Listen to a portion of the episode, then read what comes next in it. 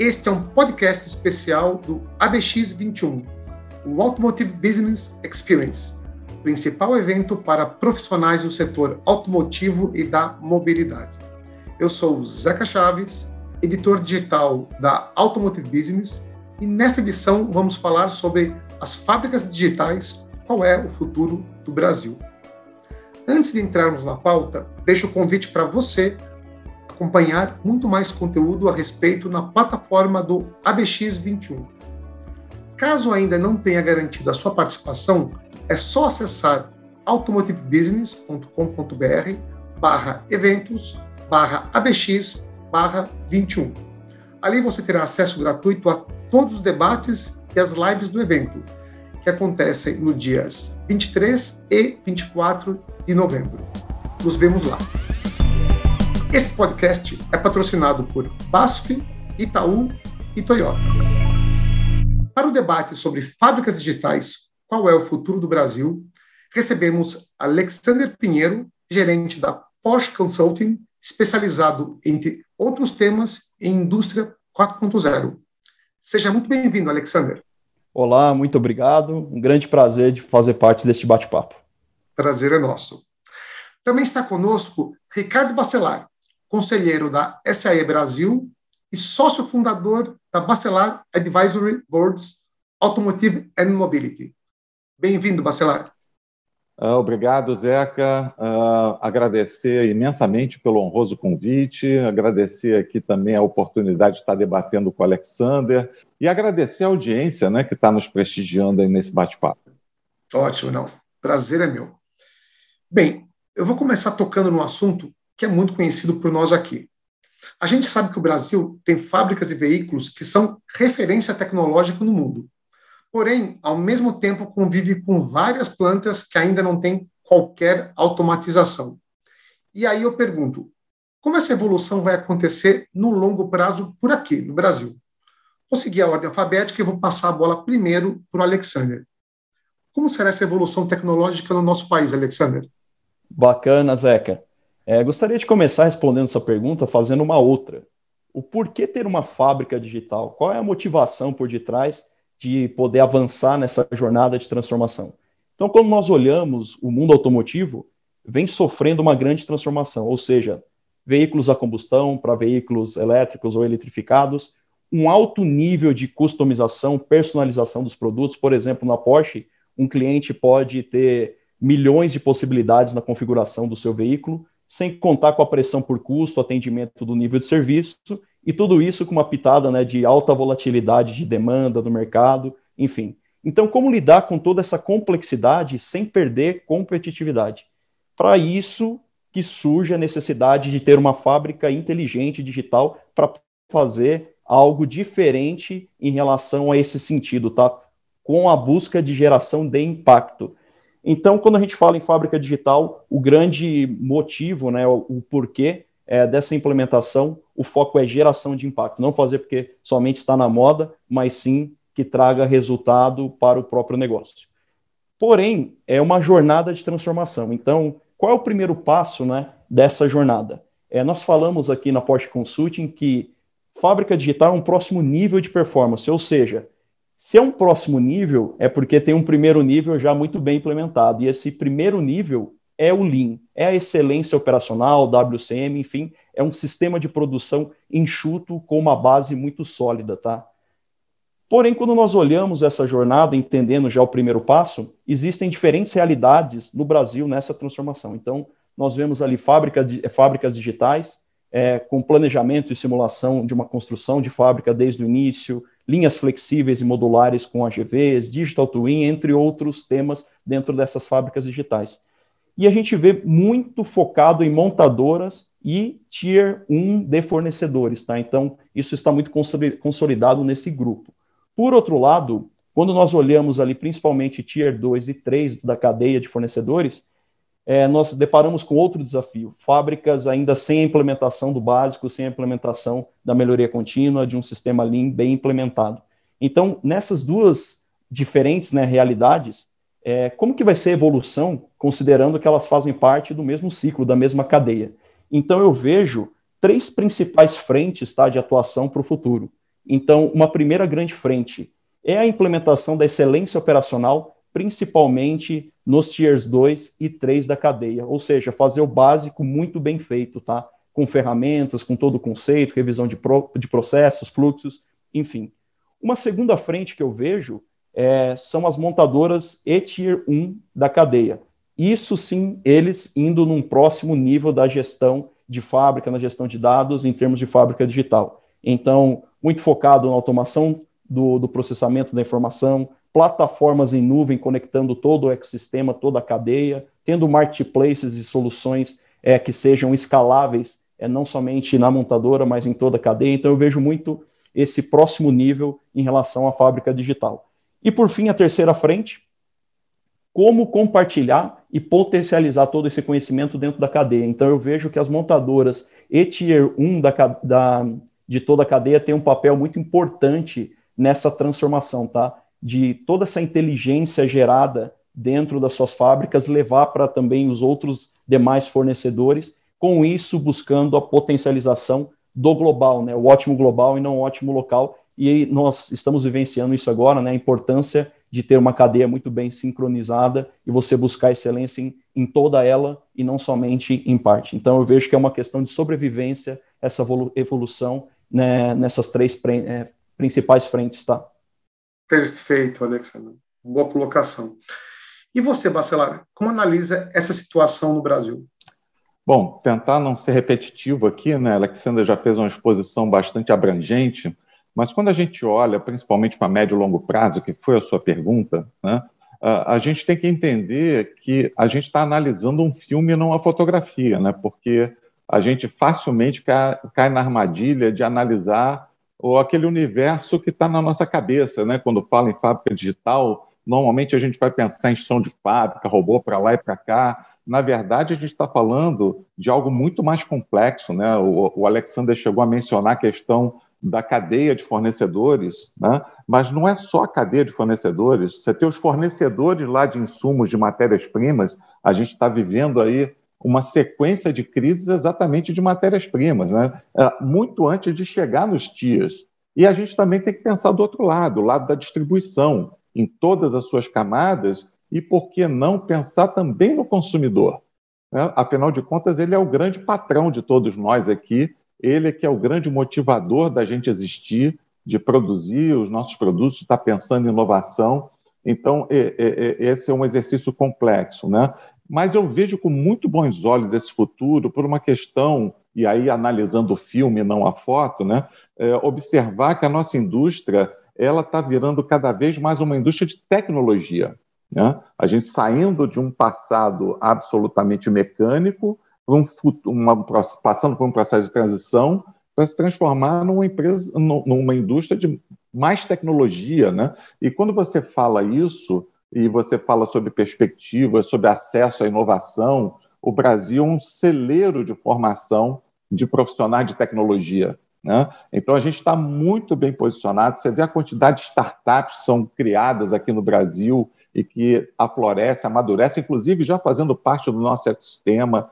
Você, quando analisa os tiers, a gente não pode esquecer que, a despeito né, do que a gente conhece hoje como modelo dito tradicional de tier 1, 2, 3 e assim por diante, você tem um embarque de novas empresas nesse ecossistema, que são as empresas de tecnologia, né, que já tem, o próprio nome diz, já tem tecnologia dentro da veia deles, né, circulando na corrente sanguínea deles. Então, a gente pensa assim, ah, mas vai ter que pensar em aporte de tecnologia para essas empresas, eles têm que viver ao contrário, eles têm que, às vezes, eles têm uma, uma velocidade de ciclos de inovação muito mais rápidas do que a empresa, uh, que a indústria automotiva, eles têm até que, às vezes, botar um pouco o pé no freio para poder entrar no nosso ritmo. Né? Se a gente pensar que nossos ciclos de inovação hoje, se a gente conseguir algum ciclo de inovação abaixo de três anos, vai ser um tremendo case de mercado. Isso é impensável na indústria de tecnologia, né? Para eles, um ano já está sofrido, já são exigidos a fazer ciclos de inovação menores do que um ano. Então, isso é uma enorme diferença. Mas, de novo, eu vejo com muito bons olhos porque esse caminho é mais fácil para o Brasil.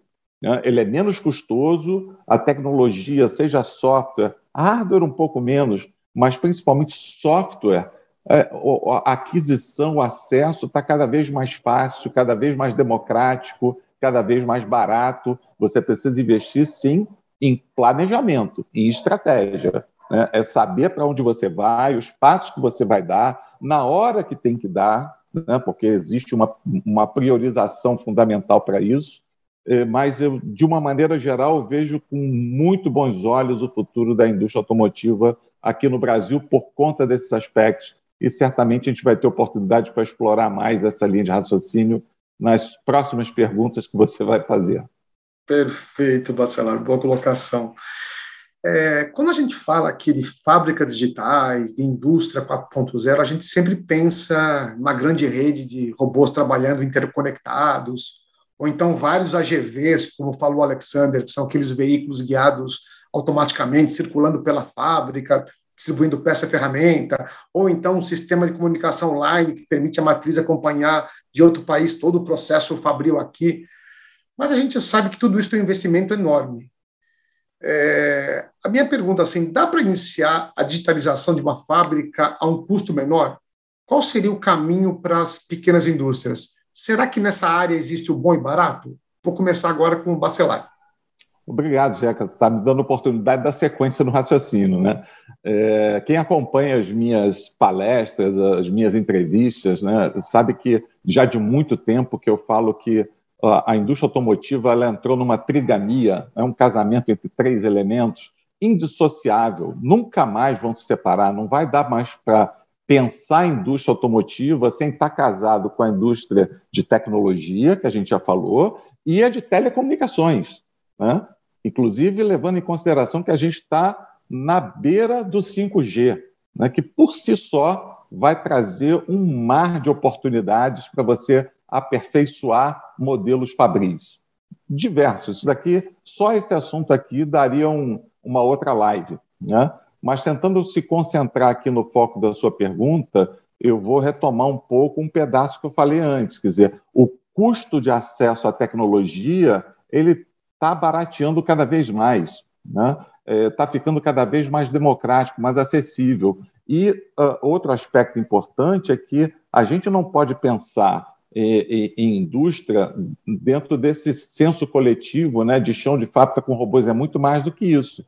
Então, se você pensar que você já tem fartas oportunidades para você é, digitalizar processos de suporte, é, notadamente na retaguarda, você hoje cria os robôs digitais, né, que na verdade a gente chama de robô, mas são softwares, né, que digitalizam uma série de operações trazendo um ganho operacional absurdo, muito mais barato de você conduzir uma operação. Então, tem sim, existem alternativas que não só os robôs de chão de fábrica, e, e aí também tem outras duas questões importantes, né? Você não é você investir nisso por investir. Você, acho que o Alexandre até mencionou um pouco isso, né? Você tem que ter critério, tem que entender isso faz sentido ou não faz. E eu vou dar um exemplo todo mundo está falando sobre a eletrificação de frota.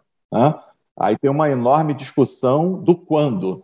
Quando isso chega, vai produzir, e a gente está falando aqui de Brasil, né? Se vai produzir aqui, se não vai, mas essencialmente a gente está falando de um, um, outro tipo de produto completamente diferente, né? Eu vou pegar aqui um exemplo que eu posso falar porque é, é, é público, né? Ah, quando a GM é, anunciou o lançamento do Bolt, né? que é aquele carro mais compacto, eletrificado, uma das coisas que mais me chamou a atenção foi observar que mais ou menos 60%, meia zero, 60% dos componentes vinham de uma empresa chamada LG, que a gente conhece de aparelho de som, de smartphone, de TV, mas fornecer peça para um carro, olha só o nível de transformação que a gente está vivendo aqui, que muitas vezes ele fica invisível, né? até para a opinião pública, não sabe. Ele olha, olha o produto do lado de fora, não sabe exatamente o que tem dentro. Então, se você fizer uma regressão, né? caramba, o que, que a gente vai chamar de tia, o que, que a gente vai chamar de cadeia de fornecedor e insumo para um carro tão diferente como esse? vai ser completamente diferente do que a gente está vivenciando hoje. Mas, na essência, eu reforço que a minha visão é muito positiva pela facilidade democratização de acesso eh, do que é necessário por ser mais barato.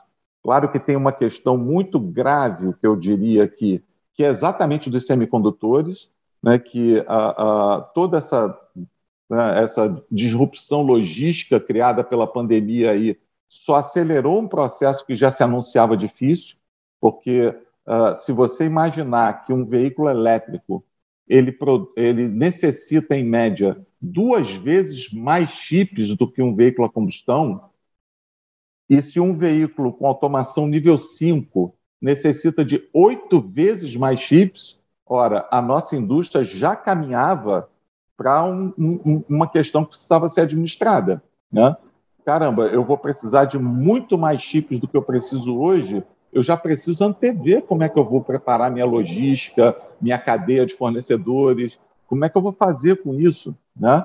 E, e, e essa questão que aconteceu, né, desse, desse problema todo logístico global, que desencadeou uma série de crises, eh, eh, principalmente de semicondutores, que a gente está falando aqui, a gente precisa trabalhar isso com muita antecedência, porque senão a gente vai voltar a cair nesse mesmo problema. Né? Uma das coisas que a gente tem discutido muito com a indústria, por exemplo, e tem a ver com o nosso assunto, é se faz sentido internalizar parte dessa produção, começar com elementos mais simples.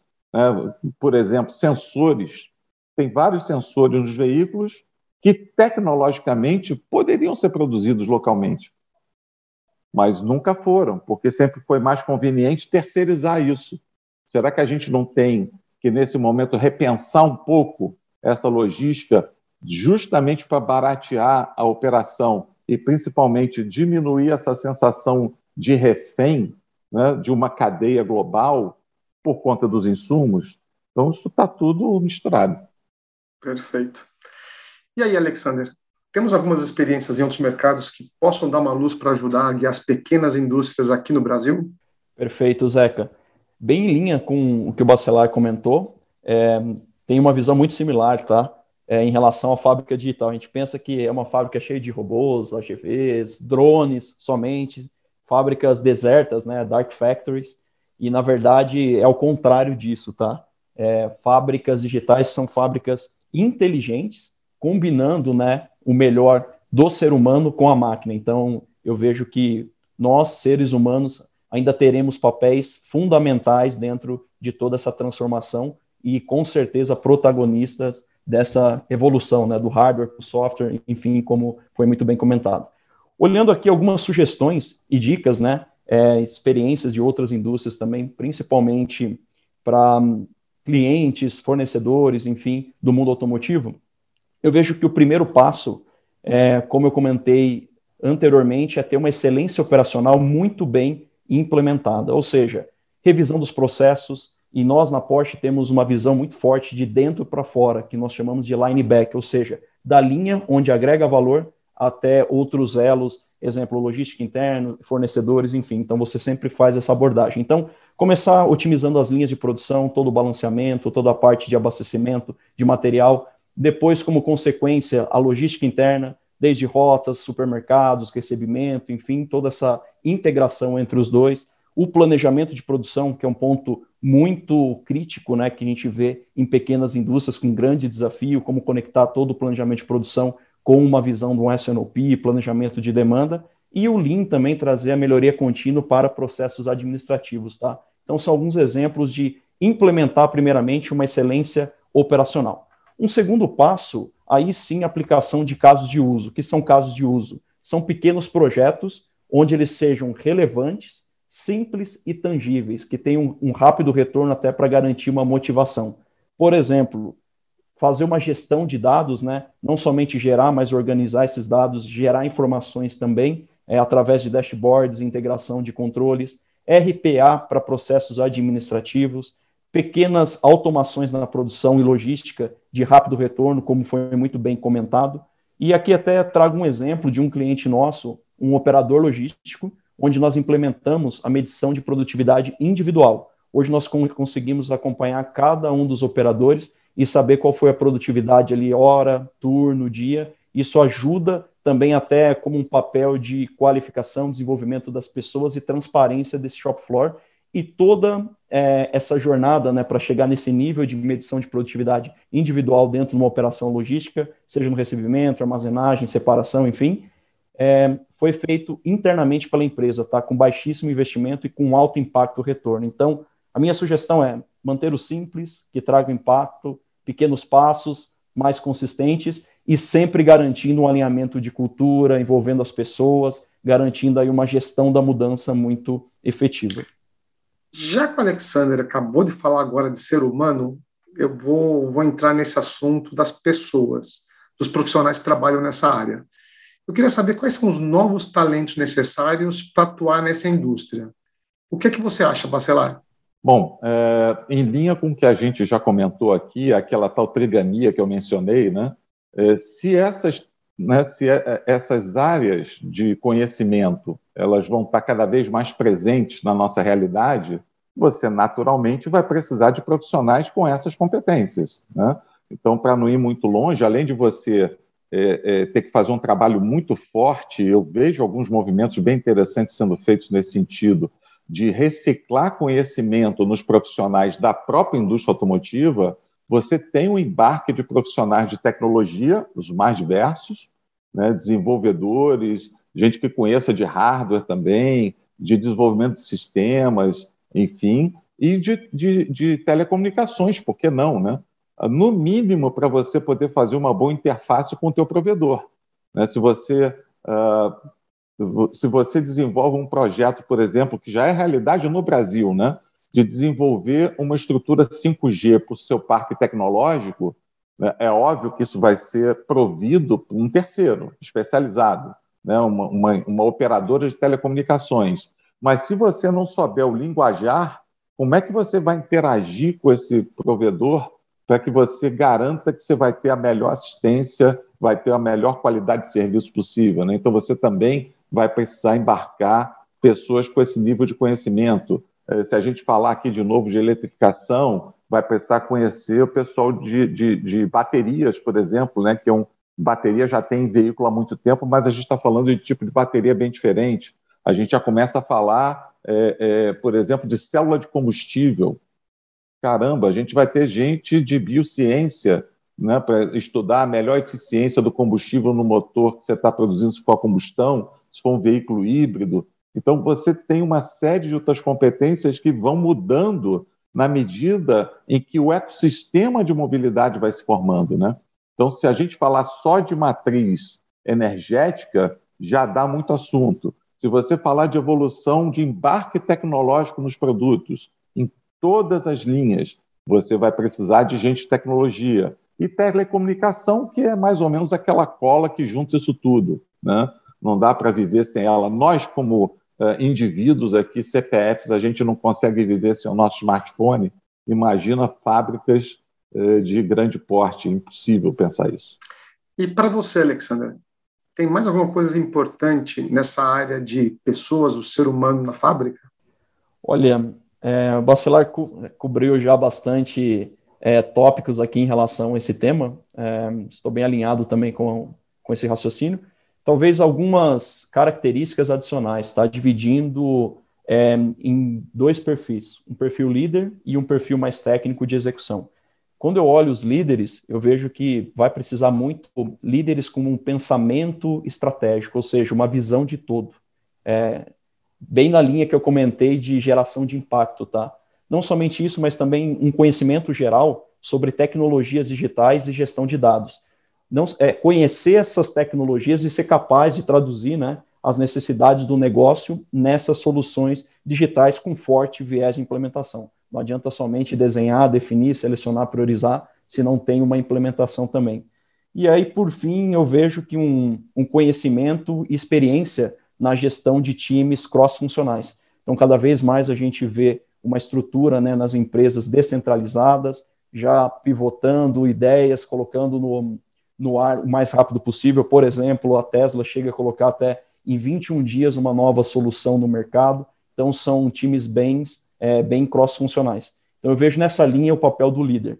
Por outro lado, falando do perfil um pouco mais técnico, com certeza alguém que, que saiba lidar né, muito bem com essa visão analítica, programação, TI, toda a parte de ciência de dados, que consiga navegar muito bem entre o técnico e a aplicação, também ter o conhecimento das tecnologias, saber selecionar para cada aplicação, para cada caso né, de uso, também tornar soluções escaláveis, não somente para a empresa, mas para outras é, parceiras de todo o ecossistema. Enfim, então eu vejo nessas duas linhas, tá? E aí, com certeza, no geral, pessoas que saibam trabalhar em equipe, que saibam trabalhar com dados, tomando decisão base, é, baseadas em dados e tenha inteligência emocional, resiliência e adaptabilidade para lidar com todo esse mundo de mudanças que nós vivemos. Bacana, Alexandre. Agora eu quero trazer para a nossa conversa uma situação muito singular que a gente viveu nos últimos dois anos, que foi a pandemia, que nos obrigou a adotar alguns cuidados e o distanciamento entre as pessoas nas linhas de produção. Eu queria saber quais foram as mudanças que a Covid impôs no chão de fábrica. Eu vou começar com o Bacelar. Que tivemos ali por conta dessa pandemia? Esse assunto também dá uma live sozinho, né? Eu estava assistindo a apresentação do, do CEO da Ipsos no evento de vocês, né? E ele falou muito sobre a importância da gente ter que pensar nas pessoas, né? A gente fala muito de pensar no cliente, né? Ele, ele jogou o sarrafo um pouco mais para cima, né? De novo, é a essência de tudo, né? É o nosso patrão. Então, uh, uh, quando você pensa que a pandemia ela criou, na verdade, uma transformação social, o resto tudo foi consequência disso. Né? Desde a largada, né? então, no momento em que a pandemia exigiu, por exemplo, lockdowns, lockdowns trancaram as fábricas, nós tivemos o tal Abril Negro né? em 2019, em abril de 2019, 95% das plantas, perdão, 2000, agora eu fiquei, fiquei confuso, 2019, né? É, trancou 95% das plantas no mundo inteiro, você tirou os clientes naturalmente das lojas, né? Até porque vamos lembrar que naquela época a gente ainda estava dando pequenos passos para digitalizar o nosso negócio na ponta, né? Que muita, muita gente esquece que é um varejo, né? mas era um varejo muito calcado no físico. Então, na medida que tirou as pessoas da rua, fechou as concessionárias, não vende mais nada. Né? Se não vende mais nada, você para a produção. Só que você também, com o lockdown, você também fechou a, a indústria por dentro, né? Você tirou todo mundo do chão de fábrica, você tirou todo mundo da retaguarda, até você criar condições para que pelo menos a retaguarda começasse a trabalhar em back-office, o chão de fábrica em si, quem ainda estava envolvido naquela operação, demorou muito mais tempo para voltar. Então, o nível de impacto que a indústria sofreu foi gigante. E eu não sei nem se a gente ainda deve é, conjugar esse verbo no passado ou no presente. De novo, né? em vez de analisar fotos, você analisar filme, o que a gente está vendo acontecer hoje, né? e uma das pautas importantes aí, críticas para a indústria, é a questão da falta de semicondutores, ela nada mais é do que mais um impacto da pandemia. Então, a gente não sabe quanto tempo a gente ainda vai carregar nisso. Então, assim, o que, que a pandemia trouxe de impacto para a indústria? Nossa, por bem e por mal, tá? Vamos, vamos combinar, porque a pandemia também trouxe de bom foi a aceleração da digitalização na indústria sob vários aspectos. Eu tinha mencionado, por exemplo, a questão da distribuição na ponta, né? Hoje ninguém mais fica com o cabelo arrepiado de saber que uma montadora vende carros pela internet se a gente pensar bem pouco tempo atrás, era uma coisa que você comentava numa roda de bate-papo. Hoje em dia é lugar comum. Você não vai puxar um assunto desse, você não vai surpreender ninguém sobre isso. Isso para falar o mínimo, né? Todas as ações que foram tomadas no que diz respeito a transmitir segurança sanitária para o consumidor, né? toda a revolução que a pandemia trouxe, por exemplo, o mercado de mobilidade, onde foram parar aquele, aqueles milhões de patinetes e bicicletas e a gente tinha que ficar com cuidado danado na calçada se ia ser atropelado por elas ou não, sumiram. Estão começando a voltar agora aos poucos. A Uber nunca imaginou na vida, nem com o melhor planejamento estratégico do mundo, que um dia ela ia fazer mais receita com Uber Eats do que com as corridas. Né? O Alexander estava falando da importância do planejamento estratégico, com certeza, mas planejamento estratégico não tem bola de cristal. Então, quando que imaginar que uma coisa dessa ia acontecer?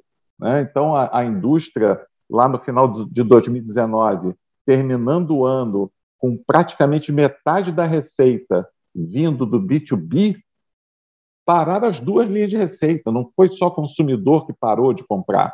Né? Consumidor parou de comprar, os fornecedores, os provedores de mobilidade pararam, as locadoras pararam, os frotistas pararam, ou seja, a receita foi lá no chão por todos os canais.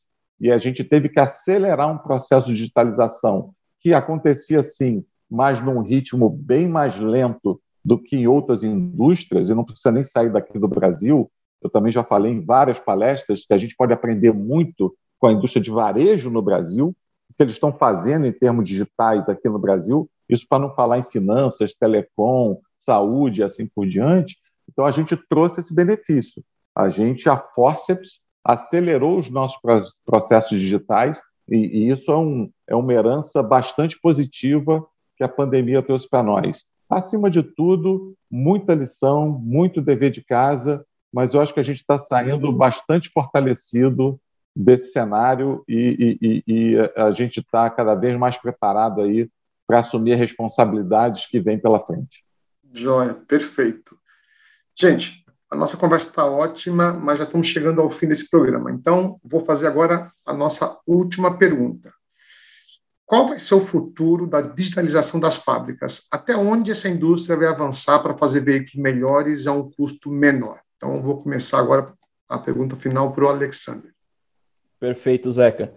Para mim, eu vejo muito como um próximo passo de uma fábrica digital a questão da internet das coisas, né? IoT, muito em plataformas, tá? Então, plataformas na nuvem conectando toda a cadeia, todo o ecossistema e você fazendo essa gestão de dados e potencializando lições aprendidas, cases desenvolvidos em cada elo para toda a cadeia, tá? E aqui, até trazendo um case prático, é, atualmente, esse é um projeto também conhecido, inclusive tem informações no YouTube, quem tiver mais interesse. É um projeto chamado Industrial Cloud, é, realizado no grupo Volks, tá? onde nós, Porsche Consulting, estamos fazendo parte.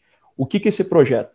Hoje, que nós, no, é, quando olhamos né, todo o nosso network em termos de grupo, temos muito potencial, mais de 120 fábricas. Então, como você potencializar uma lição aprendida, um case desenvolvido em uma das fábricas para todas as outras. Quando a gente olha né, o fator de escalabilidade hoje, é, é menos de um para dois ou um para três, ou seja, você aplica numa fábrica e é muito difícil você replicar em mais de duas ou três fábricas, tá? Então, nesse sentido, o que, que é esse grande projeto, tá? Basicamente, eu faço uma melhoria numa etapa de produção, exemplo, que seja num robô aqui no Brasil, e esse robô eu tenho em outras fábricas no mundo inteiro, eu vou pegar essa lição aprendida, eu vou colocar ela na nuvem, vou gerar um padrão de solução e eu vou criar um grande marketplace como se fosse aplicativos, tá? Então, por exemplo, um App Store, é, o cara lá da China ele vai conseguir entrar no marketplace e, e baixar esse aplicativo com essa melhoria, com essa solução para o robô dele lá na China. Então, essa é uma forma que a gente está trabalhando, primeiramente nas fábricas dentro do grupo. Um segundo passo, nós vamos levar para os nossos fornecedores, também parceiros, transportadores, enfim.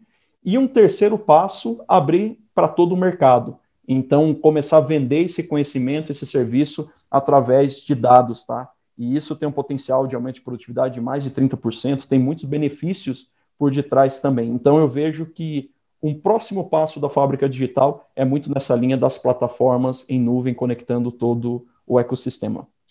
E para você, Bacelar, qual é o próximo passo da fábrica digital? É, de novo, aqui não sendo repetitivo, a Alexandra já fez uma exposição muito importante, né? Eu diria que se a gente tiver um olhar muito forte, eu vou pegar um pedaço da tua pergunta, que é a questão do custo, tá? que é sempre muito severo aqui no Brasil. Né? Se você pegar as principais linhas de custo da indústria, você, dentre algumas, não estou classificando qual é a mais importante ou menos, né? mas que são relevantes, você tem todo o custo de logística e supply chain. Né? E se a gente pegar um gancho com o, o que o Alexander acabou de falar sobre plataformas, a indústria tem muito que aprender ainda sobre padronização. Né? Compartilhar padrões não significa você abrir mão de concorrência. Eu vou voltar no exemplo dos semicondutores.